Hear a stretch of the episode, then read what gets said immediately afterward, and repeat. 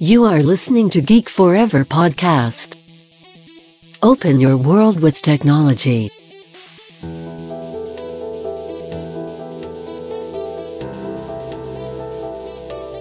This is Geek Talk.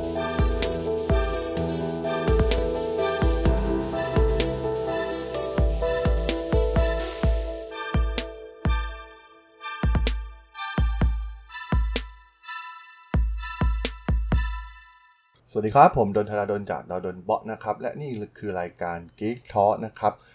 สำหรับรายการในวันนี้เนี่ยเราจะมาต่อกันตอนที่สอนนะครับในเรื่องราวของการเจาะตลาดจีนผ่านช่องทาง e-commerce ได้อย่างไรนะครับ ซึ่งมากับแขกรับเชิญคนเดิมนะครับ นั่นก็คือคุณพิมพ์ขวัญนะครับ ที่จะมาเล่าเรื่องราวของตลาดจีนที่น่าสนใจมากๆนะครับในตลาด e-commerce เดี๋ยวมารับฟังกันได้เลยนะครับผม สวัสดีครับคุณพิมพ์ขวัญ สวัสดีค่ะ คุณธราดลอ่าเจอแล้วกันอีกครั้งแล้วครับ ใน EP ที่2นะครับในในตอนที่ 2 ต่อจากตอนแรกนะครับ ต้องบอกว่าตอนแรกเนี่ยเรื่องราวของตลาด cross border e-commerce เนี่ยน่าสนใจมากๆนะครับ เรามาเล่ากันต่อในตอนที่ 2 กันเลยดีกว่านะครับ ได้ค่ะ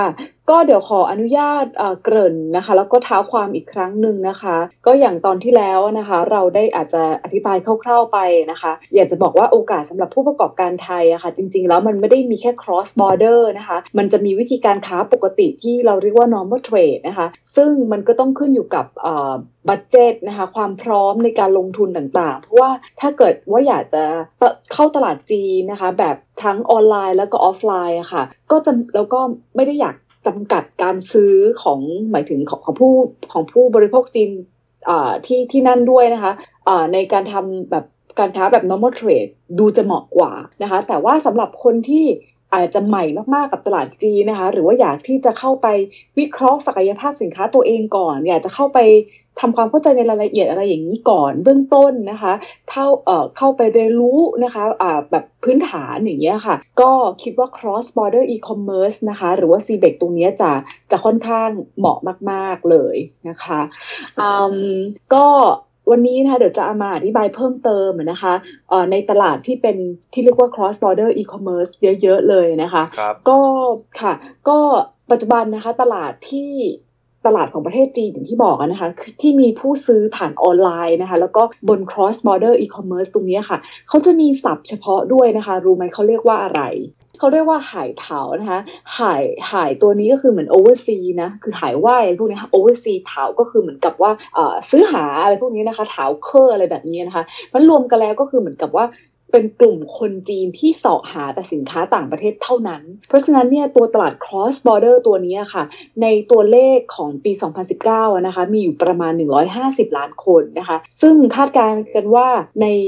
ปลายปีนี้นะคะเอ่อเป็นตัวเลขที่คาดการณ์ตั้งแต่ปีที่แล้วนะคะ ก็จะมีเพิ่มสูงขึ้นเป็น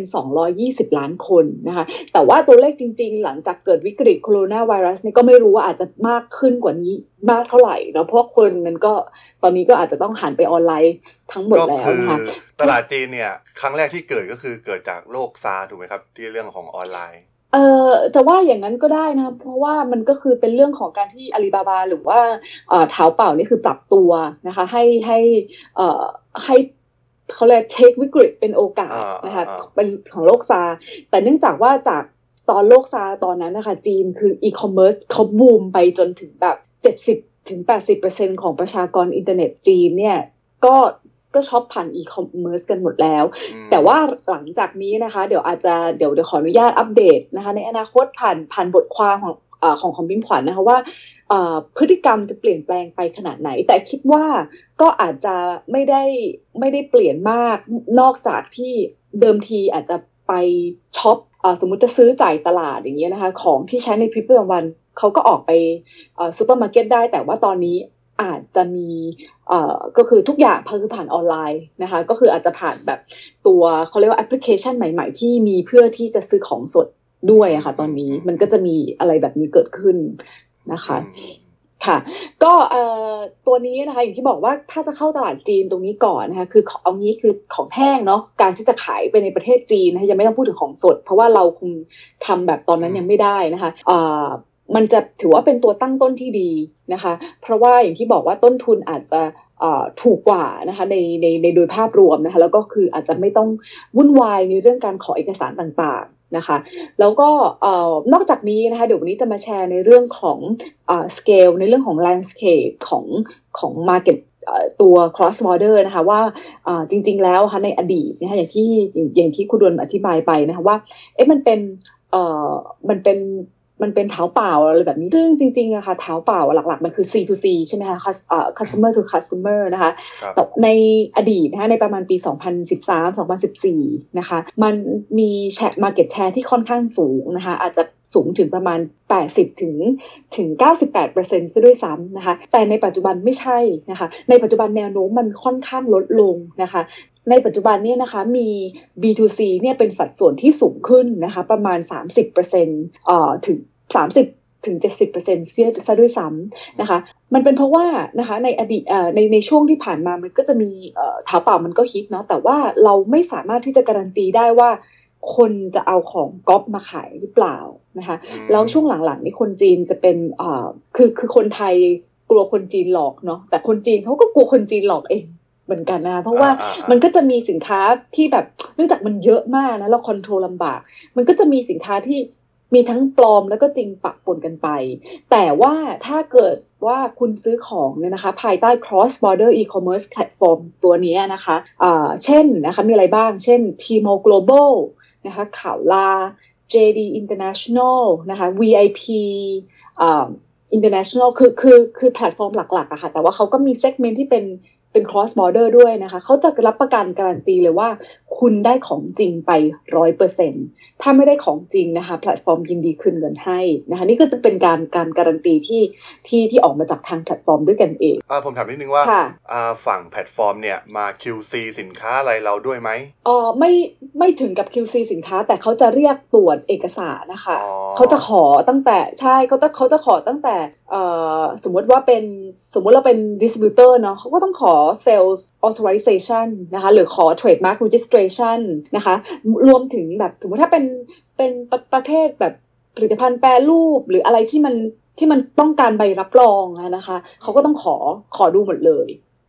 นะคะ ก็จะเป็นแบบนี้ใช่คือถ้าเป็นแบบคือจะจะมีแล้ว กว่าที่จะขายมันไม่มันไม่ใช่ง่ายๆ มันก็อาจจะต้องเป็นแบบเอ่อเขาเรียกว่าอะไรนะคะ brand registration นะคะทำการ approve brand ก่อนนะคะว่าแบรนด์นี้เคยมีเอ่อว่าจดทะเบียนหรือยังมีเอ่อคนใช้ซ้ำหรือยังอะไรแบบนี้นะคะ แล้วก็อันนี้คือทางแพลตฟอร์มเขาจะเป็นคน approve เองนะคะ เมื่อเสร็จแล้วปุ๊บเขาก็อ๋อตอนแรกก่อนโทษทีคือจะเป็นเรื่องของเอ่อ enterprise registration เขาต้องเช็คบริษัทก่อน เช็คบริษัทเสร็จปุ๊บเช็คแบรนด์ เช็คแบรนด์แล้วก็เช็คสินค้า นะคะ กว่าที่จะ approve มาขายเนี่ย ก็ไม่ได้ไม่ได้ง่าย โอเคค่ะ ใช่ แล้วก็เนี่ยค่ะ แล้วก็อีกเรื่องหนึ่งก็คือว่าเนื่องจากทางต้นปีที่แล้วนะปี 2019 รัฐบาลเขาก็มีกฎออกมาเรียกร้องเลยนะคะ ว่าให้ผู้ดำเนินการ C2C เนี่ยนะคะ เสียภาษีที่ถูกต้องนะคะแล้วอีกอย่างหนึ่งคือ เขามีกำหนดกฎหมายไม่ให้หิ้วของแล้วอะค่ะ หิ้วของเนี่ยภาษาจีนเขาเรียกว่าไต้โก้ใช่ไหมคะคือว่าจะเห็นเวลาคนคนแต่ก่อนเนาะนักท่องเที่ยวจีนมาเมืองไทย แล้วก็จะแบกของเป็นลังๆลังๆขนขึ้นไปกับประเทศแบบผิดกฎหมายใช่ไหมคะหนีภาษี ตอนนี้รัฐบาลจีนคือจับแล้วนะคะจับจริงจริงๆนะคะอย่างประมาณปีสองปีที่แล้วที่ได้ยินข่าวคือแอร์โฮสเตสแบบ ก็ที่เอาของจากเกาหลีเข้ามา แล้วก็ผิดกฎหมายนะคะ ก็คือหิ้วเหมือนแอร์เขาหิ้วของไปขายอย่างเงี้ยนะคะก็ลงก็ติดคุกห้าปีนะคะ คือจีนนี่คือเขาก็จับจริง ๆนะคะ แล้วก็แบบเอ่อลงโทษกันจริง ๆ จังๆมากใช่ เพราะฉะนั้นมันก็เลยถือว่าเป็นโอกาสของของเจ้าของแพลตฟอร์มเอง แล้วก็ผู้เขาเรียกผู้ประกอบการทั่วโลกนะคะที่ที่จะนำเอาของเข้าไปขายแบบแบบถูกต้องมากยิ่งขึ้น แล้วก็ ง่าย ๆ ก็คือแบบโปร่งใสนะคะแล้วก็เสียภาษีแบบถูกต้องตามกฎหมายนะคะ ซึ่งกลุ่มสินค้าที่ได้รับความนิยมนะคะที่เข้าไปแบบ cross border ตัวนี้มีอะไรบ้างนะคะ อย่างที่บอกว่ามันก็ เราคงจะขนแบบเนื้อหมู เนื้อหมูสดไปจากไทยไปจริงก็คงไม่ได้นะเพราะมันก็คงจะเละไปก่อนเนาะเพราะเราจะข้ามตรงนั้นไปนะคะตัวข้อสินค้าที่ได้รับความนิยมมันก็จะมีหลักๆนะคะ ก็ขอหลักๆ แบ่งเป็นประมาณ 6 กลุ่มแล้วกันนะคะ กลุ่มแรกก็คือพวกเครื่องสำอางนะคะ กลุ่มที่ 2 ก็พวกแบบ personal care skin care ต่างๆนะคะ แล้วก็ 3 ก็คือพวกผลิตภัณฑ์เพื่อสุขภาพต่างๆ ยาอาหารเสริมบำรุงสุขภาพ แม้แต่รังนกนะคะ จีนเนี่ยเขา จำแนกประเภทรังนกพร้อมดื่มเนี่ยไปในสินค้าเพื่อสุขภาพนะคะ เขาไม่ได้เป็นหมวด beverage แบบที่เราแยกแยกนะคะอันนี้ก็เป็นอะไรที่เออเพิ่งเพิ่งทราบเหมือนกันตอนพี่ไปทำเอ่ออันที่สี่นะคะก็จะเป็นกลุ่มสินค้าอ่าแม่และเด็กนะคะอันที่ห้าก็จะเป็นเรื่องของเอ่อสินค้าเครื่องดื่มอาหารต่างๆ อาหารอาหารแปรรูปนะคะอาหารแห้งนะคะแล้วก็สุดท้ายก็คืออาจจะเป็นพวก แฟชั่นแล้วก็โฮมแคร์ต่างๆ อะไรที่ที่ไม่ได้เป็นชิ้นใหญ่มากจนเกินไป อะไรที่แบบว่าประดับบ้านอะไรต่างๆ ก็ก็สามารถเข้าเอาไปได้ด้วยกันด้วยเหมือนกันที่เป็นที่นิยมนะคะแล้วก็อันนี้น่าสนใจมากนะคะจากการสำรวจก็คือว่าคุณธราดลทราบนะคะว่าคนจีนเนี่ย เขาเวลาเขาเลือกเขาทำแบบแบบสอบถาม หรือว่าเลือกที่จะมาเที่ยวต่างประเทศอะคะ่ะเขาเลือกมาเมืองไทยเป็นอันดับหนึ่งสามสี่ปีซ้อนนี้ทราบเนาะแต่ว่าพอมาทำการสำรวจเรื่องของผลิตภัณฑ์ในการที่จะไปซื้อของ ว่าเอ้ยคุณอยากได้ของคุณคุณชอบซื้อของจากประเทศอะไร รู้ไหมคะว่าแบบเอ่อไทยเนี่ยไม่ติด แม้แต่ท็อป 10 เลยไปแบบลังท้ายมากๆ สินค้าที่เขาเลือกซื้อแบบที่เขาอยากซื้อ สินค้าต่างประเทศที่เขาเลือกซื้อกันนะคะ อันดับหนึ่งเลยคือให้เดาให้ให้เดาคุณโนนคิดว่าเป็นของประเทศอะไร เกาหลีป่ะเกือบค่ะใกล้เคียงใช่ค่ะ อันดับหนึ่งคือเกาหลี อันดับสองญี่ปุ่นนะมันก็จะมาแรงแซงโค้งอย่างเกาหลีญี่ปุ่นอ่าอันดับหนึ่งเลยเนาะอันดับหนึ่งสองก็คือแซงแซงกันมานะสินค้าของฝั่งอเมริกานะคะออสเตรเลีย เยอรมันฝรั่งเศสอ่าแล้วก็ถ้าเป็นพวกอย่างผลิตภัณฑ์อาหารเสริม อย่างเงี้ยนิวซีแลนด์ก็จะติด top เลยนะคะเพราะฉะนั้นไทยนี่แบบ ไม่ติดอะนกยกคือคือพอโดยโดยทั่วไปเนาะแต่ว่าโอเคถ้าเป็นเรื่องของทุเรียนอันไทยเรามาอันดับหนึ่งอันนี้คือไม่เถียงใช่ไหมคะอ่าอย่างมะม่วงอย่างเงี้ยค่ะก็จะเป็นฝั่ง Southeast Asia อย่างอ่าพวกอ่าฟิลิปปินส์ไทยอ่ามาเลอะไรเป็นต้นค่ะแต่ว่าในทั่วไปสินค้าไทยก็ ไม่ติด เพราะฉะนั้นเลยคิดว่ามันก็เป็นโอกาสเนาะมันก็เป็นมันก็เป็นเขาเรียกปัญหาและโอกาสปัญหาคือเอ๊ะทำไมเราเป็นประเทศที่ได้รับความนิยมจากเป็นประเทศในประเทศท่องเที่ยวใช่ไหมคะแต่ว่าไม่ได้เป็นประเทศที่ขึ้นชื่อในเรื่องของสินค้าที่มีคุณภาพที่เขาจะมาบริโภค เพราะฉะนั้นอันนี้ก็เลยเป็นอะไรที่ฝากไว้นิดนึงนะคะสำหรับผู้ประกอบการไทยหรือว่าคนไทยที่อยากที่จะ นำสินค้าเข้าเข้าประเทศนะเพราะเพราะว่าจริง ๆ แล้วคนคนจีน จริง ๆ คนจีนก็เหมือนก็เหมือนเราเนาะคือเขาก็ค่อนข้างแคร์ในสิ่งที่แบบ เออแบบได้ได้ได้ชื่อนะคะคือมีชื่อเสียงในเรื่องของคุณภาพนวัตกรรมนะคะะแบบนี้นะคะซึ่งถ้าเป็นสินค้าไทยนะคะสินค้าที่มีชื่อนะคะตอนนี้นะคะตอนนี้ก็คืออาจจะเป็นเรื่องของ เขาเรียกว่าอะไร คืออาหารเครื่องดื่มนี่แน่นอน รังนกพร้อมดื่มนี่คือของมาแรงเหมือนกันนะคะ แล้วก็ยายาทายาทาภายนอกยาดมยาหมองพวกนี้หัวนี้ก็คือเป็นที่นิยมนะคะอ่าอย่าง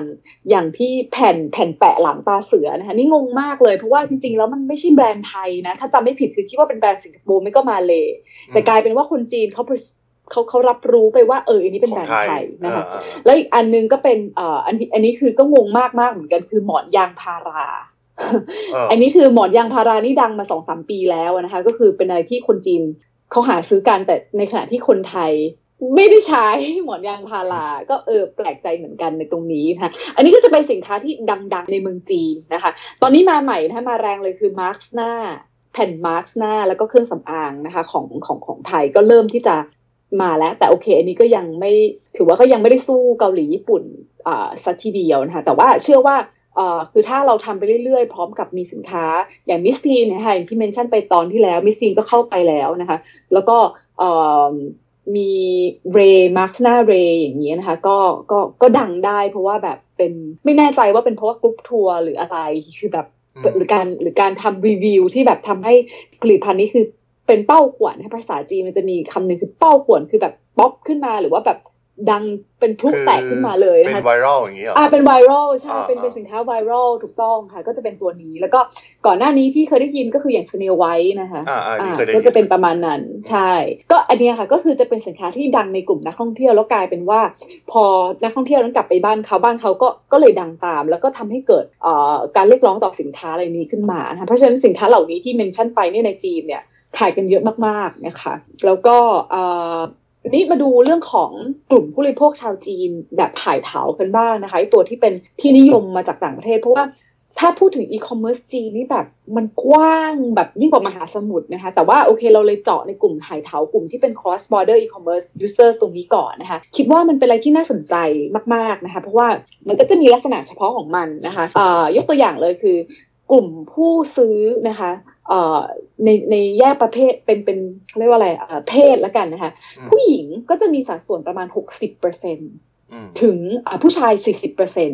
ะคะอันนี้คือเฉลี่ยนะทั้งทั้งหมดนะคะไม่ได้พูดถึงแบบเจาะไป เพราะว่าแต่ละแต่ละแต่ละประเภทก็จะแตกต่างกันนะคะอ่าอย่างอายุนะคะอายุนี่ก็น่าสนใจนะคะอายุเนี่ยถ้าเป็นทีมอนะคะก็จะเป็นกลุ่มที่อ่าอายุ 18 จนถึง 26 ประมาณนี้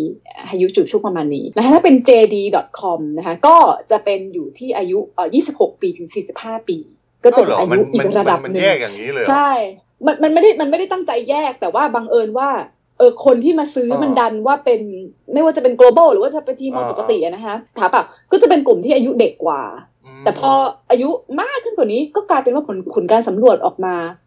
เออ มัน มันเป็นอย่างนี้จริง ๆ ก็คือประมาณ 25จนถึง 45 ปีประมาณนั้นเป็นต้นไปนะมีเด็กด้วยค่ะ เด็กก็มี 18ถึง24 ก็มีนะคะอ่าก็ ก็จะเป็นกลุ่มนี้ไปนะคะ หรือว่าถ้ายองต่อไปอีกอย่าง อย่างเสี่ยวหงชูนะคะ ก็จะเป็นเขาเรียกว่า social commerce อันนี้มีแต่เด็กเลยค่ะ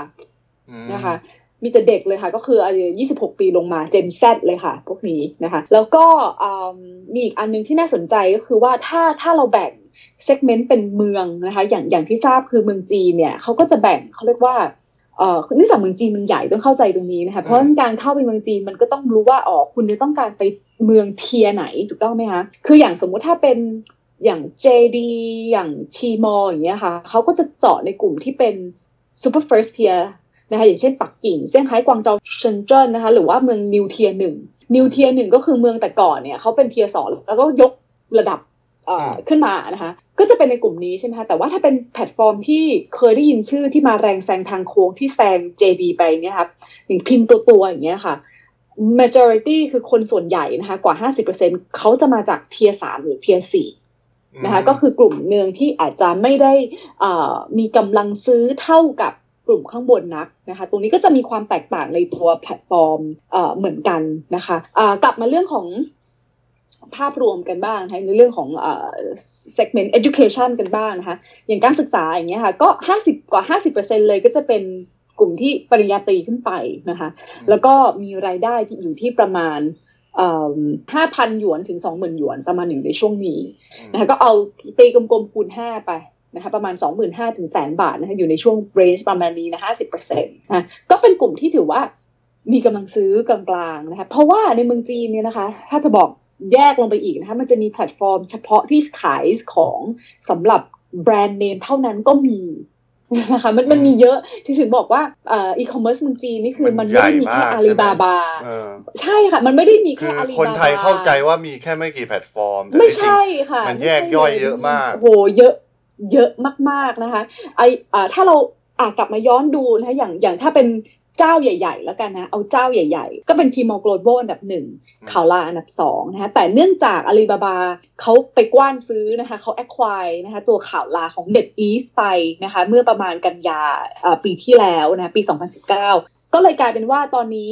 ข่าวลาเป็นส่วนหนึ่งของอาลีบาบาแล้วเพราะฉะนั้นอาลีบาบานี่ก็เทค majority ของ market share ของแบบ cross border ไปอีกประมาณ 52%นะคะ อันดับอันดับสองเลยให้ก็คือ JD ใช่ไหมคะ อ่าแล้วก็อันดับ 3 เป็น VIP International นะคะอันดับ 4เขาเรียกว่าเป็นเสี่ยวหงชูนะคะ Red Book นะคะตัวนี้อาจจะเคยได้ยินชื่อบ่อยๆนะคะมัน Instagram บ้านเรานะคะ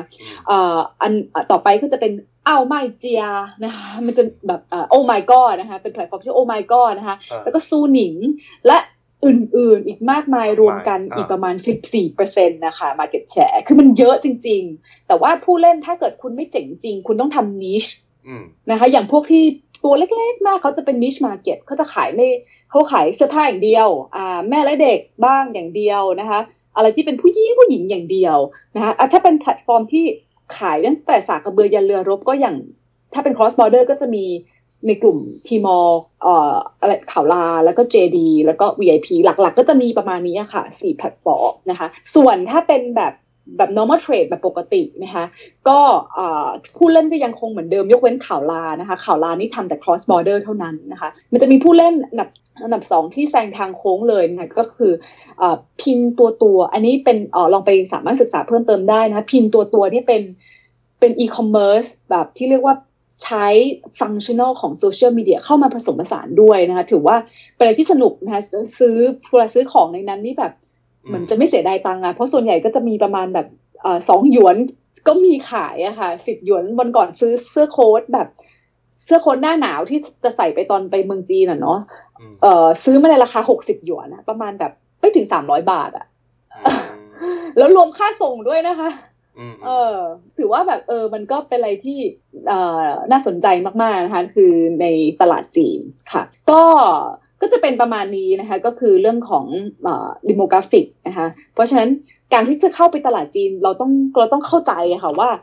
สินค้าคืออย่างที่บอกว่าอยากให้ใช้คำว่าเหมือนรู้เราก่อนแล้วค่อยรู้เขาเนาะก็คือเราต้องรู้ตัวเองก่อนนะว่าเรามีสินค้ายังไงหรือว่าเราอยากทำอะไรใช่ไหมเพราะว่าของจีนนี่มันมีเยอะมากๆเลยถ้าเกิดคุณแบบไปตลาดจีนเพื่ออยากที่จะให้ อยากจะทำเงินอย่างเดียว แล้วก็ค่อยมาหามันมันไม่ใช่อะค่ะดิฉันคิดว่ามันต้องกลับกันนิดนึงก็คือว่าเราดูก่อนว่าเรามีอะไร อย่างเช่น เมืองไทยมีอะไรเนาะเมืองไทยมีสินค้าที่อ่าเกี่ยวกับผลิตภัณฑ์การเกษตร เยอะมากใช่ไหมคะแปลรูปนี้เราเก่งมาก เรามีโน้ตฮาวตรงนี้ เราก็เจาะในตรงนี้ไปค่ะแต่ว่า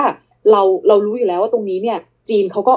เขาก็มี education ในเรื่องนี้คือเกี่ยวกับเกี่ยวกับสินค้าบ้านเรานะคะทีนี้เราก็จะอาจจะแบบเพิ่มเฮ้ยจริง ๆ สมมติยกตัวอย่างนะสินค้าพวก personal care ของเรามันก็ดีนะ ไม่ใช่ไม่ดีอ่า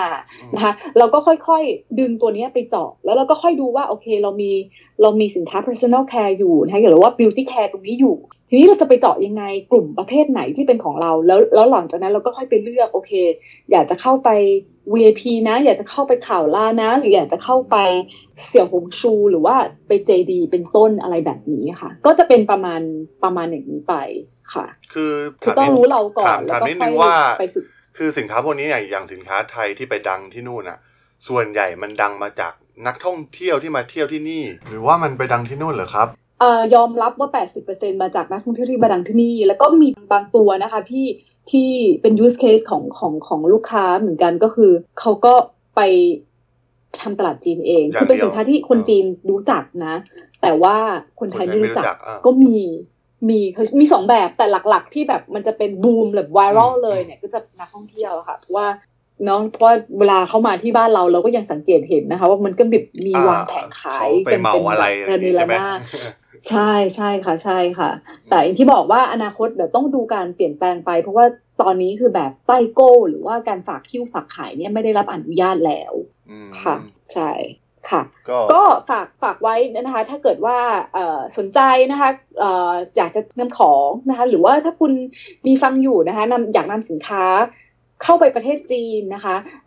ปรึกษาสอบถามพิมพ์ขวัญได้นะคะ ก็ในในบล็อกเดทก็มีนะครับพิมพ์ขวัญก็เดี๋ยวสามารถติดต่อได้นะครับ ก็คือเพจพิมพ์ขวัญนะครับใช่ค่ะพิมพ์ขวัญเพจนะคะ แล้วก็มีตอนนี้มีเอ่อมีมีพอดแคสต์นะคะ ก็คือชื่อว่า China China Talk Podcast นะคะ หรือว่าคือถ้าอยากจะเอาสินค้ามาขายจริง ๆ นะคะ ในงานใน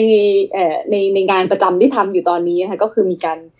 มีการมีการเปิดโครงการนะคะชื่อว่า SCB Overseas Flagship Store อยู่นะคะก็คือช่วยสินค้านำสินค้าไทยนะคะไปไปขยายตลาดที่ประเทศจีนค่ะตอนนี้ก็จะมีโปรเจกต์ตรงนี้ที่ทำอยู่ด้วยนะคะเราก็คิดว่าน่าจะช่วยผู้ประกอบการ ที่ฟังได้หลาย ๆ คนเลยทีเดียวค่ะครับคุณดนมีคำถามอะไรเพิ่มเติมไหมคะก็วันนี้ก็ค่อนข้างจะเนื้อหาแน่นมากก็นะครับผมก็เดี๋ยวไว้ เดี๋ยวเล่าต่อเพราะว่าเรื่องของจีนเนี่ยน่าจะอีกยาวมาก ๆ เท่าที่ดู ใช่ค่ะ คือมีอะไรอีกเยอะเพราะว่าตอนนี้หลังจากที่เทรนด์โควิดกำลังมาเนี่ยมันก็จะมีมีการเปลี่ยนแปลงมากพอสมควรนะคะหรือพยายามจะอัปเดตอ่าแล้วก็อ่าให้ให้ฟังเรื่อยๆค่ะ ก็ยังไงก็ฝากเพจคุณพิมพ์ขวัญไว้ด้วยแล้วกันนะครับ ก็ไปติดตามเรื่องราวของตลาดจีนได้นะครับ ก็ในวันนี้ก็ต้องขอขอบคุณคุณพิมพ์ขวัญมากๆนะครับ ที่ให้เกียรติมาเล่าเรื่องราวของตลาดจีนเนี่ยต้องบอกว่าข้อมูลเนี่ยแน่นมาก ๆเลยนะครับ ต้องขอบคุณมากๆครับ ขอบคุณมากนะคะคุณโดนครับ ก็ถ้ายังไงก็เดี๋ยวเรามาต่อกันใน EP หน้าแล้วกันเนาะเดี๋ยวหาเวลามามาเล่ากันต่อนะครับ สำหรับใน EP นี้เนี่ยก็ต้องขอลากันไปก่อนนะครับผม สวัสดีครับ สวัสดีค่ะ